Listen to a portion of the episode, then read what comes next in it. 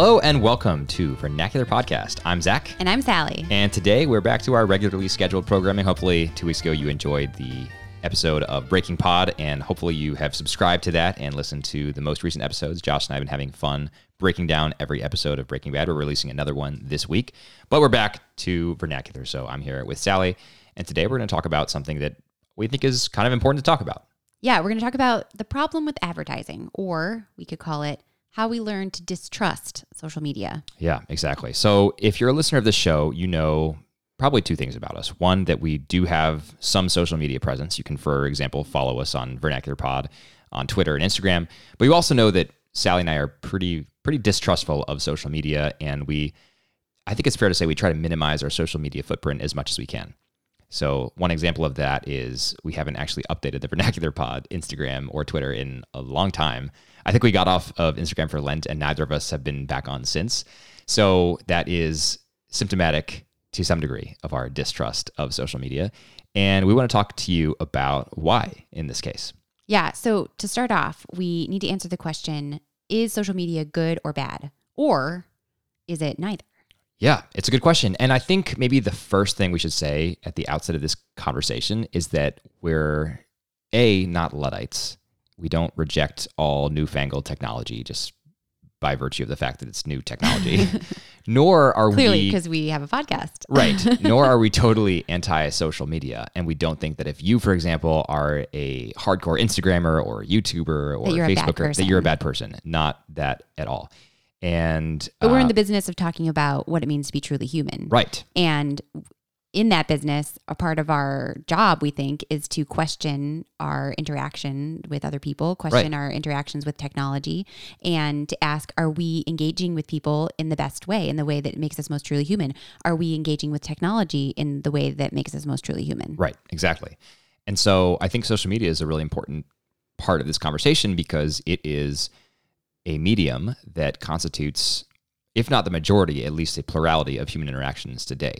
We interact with people on our phones, I would argue, more than we interact with people around us in physical space. So I think it's an important conversation to have, and that's what we want to do today. So Sally just posed the question Is social media good or bad, or is it neither? And you've probably heard this question posed to you before. I think we might have even brought it up before. we we probably did. And I would say that in that question, is it good, bad, or neither? I think the most common answers are the first or third. Either people will say it's good because it connects the world, or they'll say it's neither because it's just a neutral medium.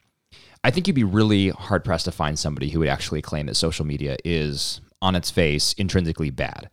But it's much more common to find someone who says it's good because it connects people and that's really good. Look at all the good things that have come from the internet and connectivity and social media. And yes, there are a few bad apples, uh, but they don't rot in the bunch, right? Or you'd have people who say, look, social media is not, it doesn't have a moral quality to it at all. What matters entirely is what we do with it and how we use it. And that would be in the, the neither category. But I think the general approach to thinking about this question goes something like this Social media is something that connects people. Therefore, it's either good because connecting with other people is good, right? Or it is simply something that enables human activity. And so, therefore, like I said, it doesn't have a moral quality. It just um, is, it just exists. And its own moral status is only reflective of human activity. So, for example, it doesn't, it doesn't make sense to talk about Facebook as being bad. It makes sense to talk about humans as being bad when they misuse Facebook, right? So I think that's the normal pattern of thinking about it. And you can think about, you know, uh, instances when humans use social media for good, right? Sharing a Kickstarter or a GoFundMe um, or a Caring Bridge thing, you know, uh, raising money for someone's chemo treatment, right? That's an example, perhaps, of social media being good. And then human beings can use social media for bad. Think of the the New Zealand shooter live streaming his massacre, right? um, that's that's when social media is bad. So that's I think the general framework for approaching this question. But I actually think that that framework is inadequate to evaluating the goodness or badness of social media, and I'm going to explain why in just a second. But the second framework I think needs to needs to look at social media this way: instead of evaluating social media by the mechanisms by which they function, I think we need to look at the mechanisms by which these systems are sustained. And if we're going to do that, we need to talk about incentive structures. Okay, incentive structures. Uh, I've confessed before I didn't take economics, so I don't know what con- incentive structures are. What uh, what does that relate to? How does that relate to he- social media? Yeah, so I think this the connection between incentive structures and social media is not immediately apparent. I think maybe more broadly, it makes sense to talk first about the, the connection between incentives and human action. So if you if you do talk to a behavioral uh, economist, they'll talk to you about how we can break down all of human action, or at least almost all of human action, into a question of incentives. What is it that drives a person to behave in a certain way? right how do we how do we um, get someone to work harder why does someone choose to work harder is it because they are pursuing the uh, you know the increase in salary that comes with working harder and they want to buy more things and acquire more wealth for themselves um, why do why does a person give money is it because they like the the feeling of innate self-worth and the the feeling of positive uh, you know the, the the the good the good vibes that they get from being charitable but behavioral economists break down human action into a question of incentives what drives someone to do something. And I think that these are really at play in social media because at its root, social media, think Twitter, Pinterest, Facebook, Instagram, YouTube, even, these are at their root mechanisms that allow humans to interact outside of the boundedness of physical space. So we can enter a virtual world through our devices and connect with somebody else across the world or in our our you know the house next door um, but it's all the same. It doesn't experience the same boundedness, the same limitations that physical space does. But are incentive structures necessarily bad? No, definitely not. I mean, um, you know, we're we're big fans of the free market, and free markets are free markets are successful and they're able to achieve what they do because of the power of incentives. If a free market exists, you can have the acquisition of private property and you can have incentives that help people work harder and create better and innovate things um, and by doing so help other people. So incentive structures aren't necessarily bad, but I think we need to look at um, the in, into the mechanism of what the incentive that is being provided is. And incentives, for example, I mean, we went to Trader Joe's today, Sally, and what what was the incentive that we we offered our girls? The lollipop. Exactly. Yeah. So they find the stuffed. If if you go to Trader Joe's, by the way, you need to know this, and you have kids there's a stuffed animal in every Trader Joe's, and if your kids find it, they get a lollipop or stickers at the end. Sometimes both. But if ours aren't well behaved during our Trader Joe's outing, then no lollipop. Right. So incentives are powerful shapers, or can be, of human behavior, and they're not necessarily bad. But in the context of social media networks, I've come to believe that the incentive structure is totally perverse and it disservices you and me, the consumer of social media. Okay, so let's talk about an example. Yeah, well, I think YouTube is probably the easiest example because everyone has been on YouTube at least once, right? And I guess statistically speaking, not everyone, but 1.3 billion people around the world. That's the vast, vast majority of people in the developed world. Um, we know what YouTube is. You've seen at least a number of videos, probably uh, thousands, if, if you're being honest with yourself, if I'm being honest with myself. And YouTube is such a massive enterprise. They uh, accept 300 hours of upload every single minute. Wow. And as you can imagine, 300 hours of video uploaded every minute takes a ton of server and backend support to make it happen and to make it run smoothly and keep all that footage available at the click of your, click of a button, right? So this is not free for them to do. And yet, to the average consumer of YouTube, you don't pay anything. Now there is the YouTube YouTube Red or YouTube Premium. I think they have they have less than a million subscribers. I think in the, in the last statistic I saw. So the their operating budget is not coming from the very small, comparatively small number of YouTube Red subscribers or YouTube TV subscribers that they have. Their money is coming from another source that we'll talk about in a minute. But just think about this: for for YouTube to be able to run everything it does, it costs six billion dollars a year. Wow. That's uh, you know as large as the GDP of several countries, right? So that's a lot of money, $6 billion per year. But then how is it free for the subscribers? Right, exactly. How is it free for the subscribers? Well, the simple answer is advertising. So Google has to pay about $6 billion to run YouTube. And the last number I saw from last year was that uh, YouTube generated about $13 billion in revenue from Google. And the vast, vast majority of that revenue is from advertising. Wow. So basically, without advertising, YouTube is dead and YouTube does not run because it's in the red by almost $6 billion per year. Okay, so you're probably listening to this and thinking, okay, that's fine. Why is advertising bad? You know, I don't mind watching an ad for a few minutes be, before I watch a clip that I want to watch. It doesn't make me less human. Right. Okay, fine. I'm not the one doing the advertising, too. Right. Yes. Okay, fine. Um, to a degree. But I think there are two things to think about, right? If Google slash YouTube makes makes essentially all of its money through advertising, then what do they need to do? What is their interest vis-a-vis you, the consumer of their site, the user? They have two interests. One, increase the number of you that are on there, so increase the, the increase their user base essentially, right? Expand to more of the world so that they can move beyond that 1.3 billion people and go to 1.5 billion and then 2 billion and you know mark zuckerberg for example has very publicly talked about how he wants to, to, to connect the entire world right 7 billion people he wants to get online and uh, presumably onto facebook um, and then also and then also entice me to spend more as time. much as time Right. as possible Exactly. on their sites because the more contact time that Google, YouTube, Facebook, Instagram, Pinterest, Twitter, whatever, the more contact time that they can generate from the user, the more advertising revenue they can collect. So their incentive structure is set up to get more of us online or to get more of us to spend more time online on their site. And they do this through some some surreptitious, sneaky ways that you probably don't even realize. But there's this whole industry uh, called UI UX optimization, which basically means they're trying to make the user interface or the user experience that's UI UX as pleasant as possible for you, so that you have a nice, pleasant experience online. And if you've been on Facebook for more than a few years, you've probably experienced this several times already when they do a, a, site redesign, right? Or Instagram. Instagram is always kind of iterating their features and redesigning their things. Even things like the the logos. The logos will change from time to time, normally to keep up with fashion trends. But you're kidding yourself if you don't think that those logos have been workshopped and To be more focus appealing. grouped and everything to be more appealing, right? Um, uh, I was I was looking at a case study of Uber's recent redesign, and they have a color that is sort of their flagship color now. It's called safety blue, and the whole idea is that it's supposed to give you this like calm, safe feeling, and you want to be comfortable seeing safety blue, Uber's new sort of flagship color. The same thing happens every time a major tech site does a redesign, right? Or think about the recent trend towards dark mode. Right, you can have dark mode on Twitter and dark mode on Facebook and dark mode on Facebook Messenger and dark mode on Chrome. And on its face, you might think, oh, this is so nice that the tech companies are helping our computer glares be easier on our eyes at nighttime. No, that's not what they're doing. I mean, yes, that's, I guess, the like on the surface, that's the symptom of what they're doing. What they're really trying to do is make it so that you're not turning your computer off at night and you're just instead turning it to dark mode so that it'll be easier on your eyes. Their whole, their whole incentive is to get you to spend more time online.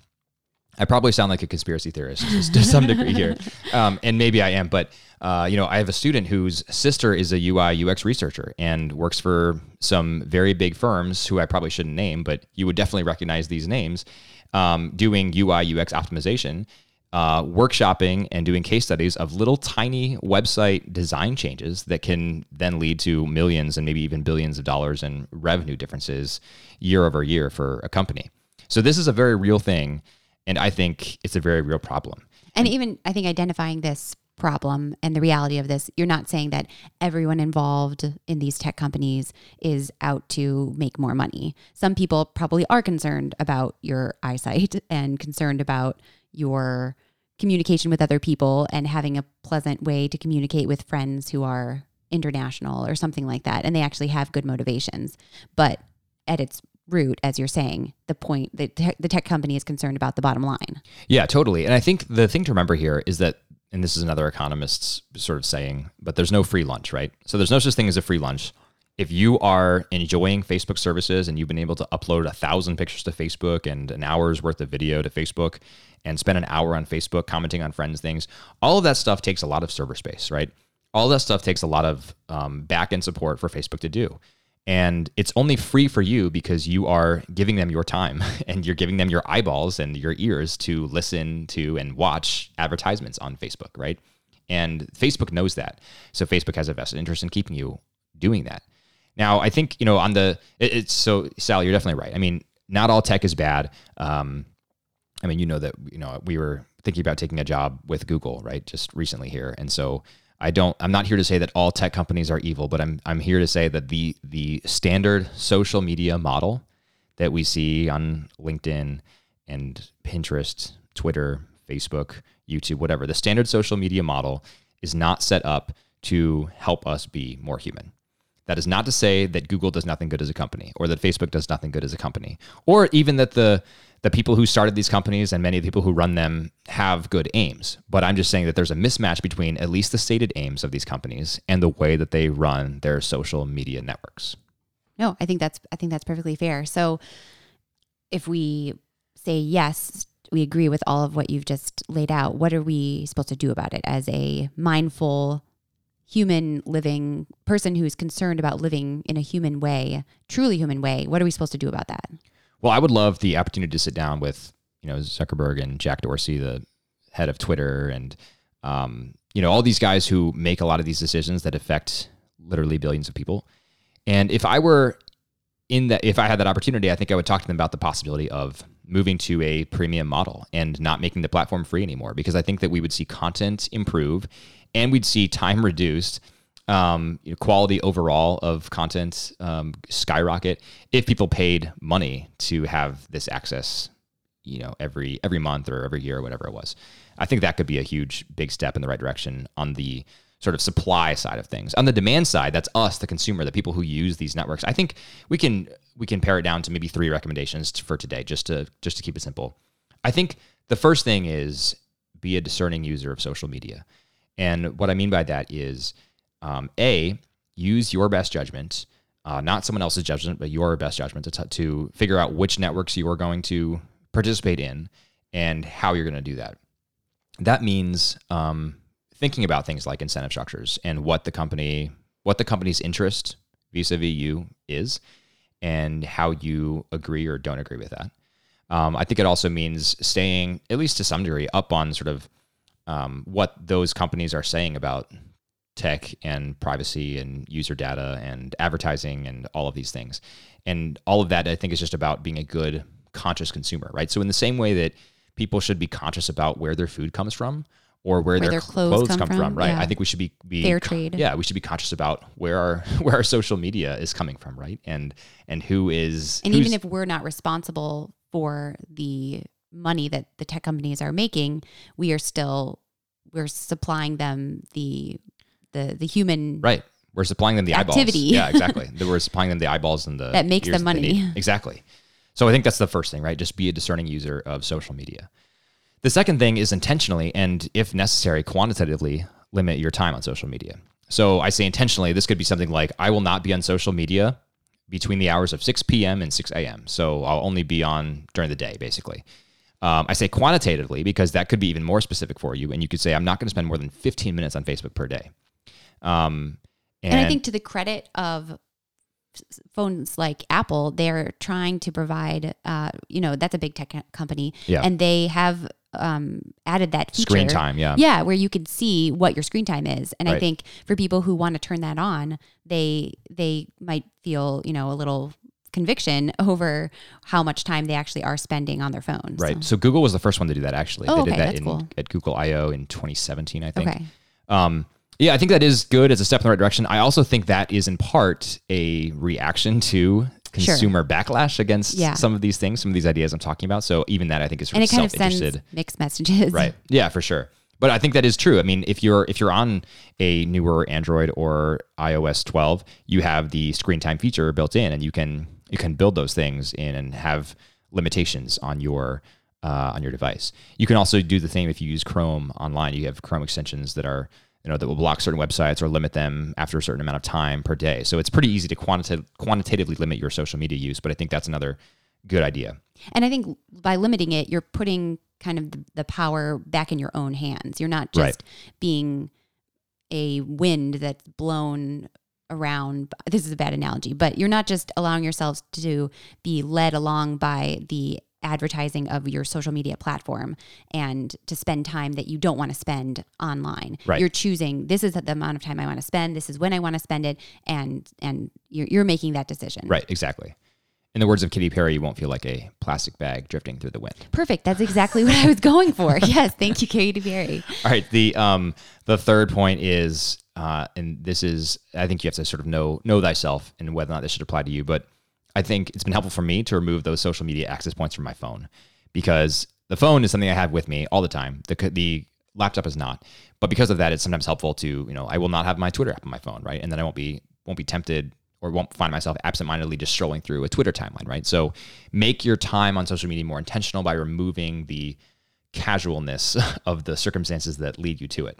Um, yeah, the, the ease with which you access it. Right. I mean, I will say, you know, this is, I think, one reason why, though, Instagram has very intentionally moved away from a web interface. Um, you can you can uh, view things on Instagram on your computer, but you can't upload without without without at least some sort of um, HTML trickery. You can't upload content to Instagram via your computer. So yeah, Instagram knows this. They know that they have again they benefit from them being a mobile only platform where you will always have it on your phone if you want to be on Instagram at all. Right. Yeah. Well, and similarly, on another podcast, I heard um, people talking about. I'm not on Twitter, but uh, how the Twitter interface on your computer is way worse yes. than the one on your phone. It is. And it's clear yeah. that Twitter is meant for your phone. Yeah, they want you not to use for the phone. computer. Exactly. Yeah, it's a it's a far yeah. So that that UI UX optimization that I was talking about, they really they're only to, doing it on the phone. They, well, they're doing it on the on both, I think, but they're really focusing on the phone because yeah. they want you on your phone. Because uh, you know if you have your if you have it on your phone, you're going to be on it on it more, and they know that, uh, and we know that. So those are the three things. So be a discerning user, intentionally and quantitatively, if necessary, limit your time, and then remove social media if necessary from your phone. All right. Well, if you have thoughts about this, if you have, uh, if you want to argue the opposite point yeah, or another point, we would love to hear your feedback. Let us know if you have set limits on your social media usage or just had similar thoughts along these lines or completely contrary thoughts. We would love to engage with you and share your questions and opinions on our next episode. All right. I think that's it, Sally. That's yep. it. All right, reach out to us. You can tell us anything that Sally just mentioned. You can also reach out to us, Zach and Sally at vernacularpodcast.com, or find us on social media if we ever turn our Instagram back on. at Vernacular Pod on Instagram and Twitter. And for Vernacular Podcast, I'm Zach. And I'm Sally. Have a great week.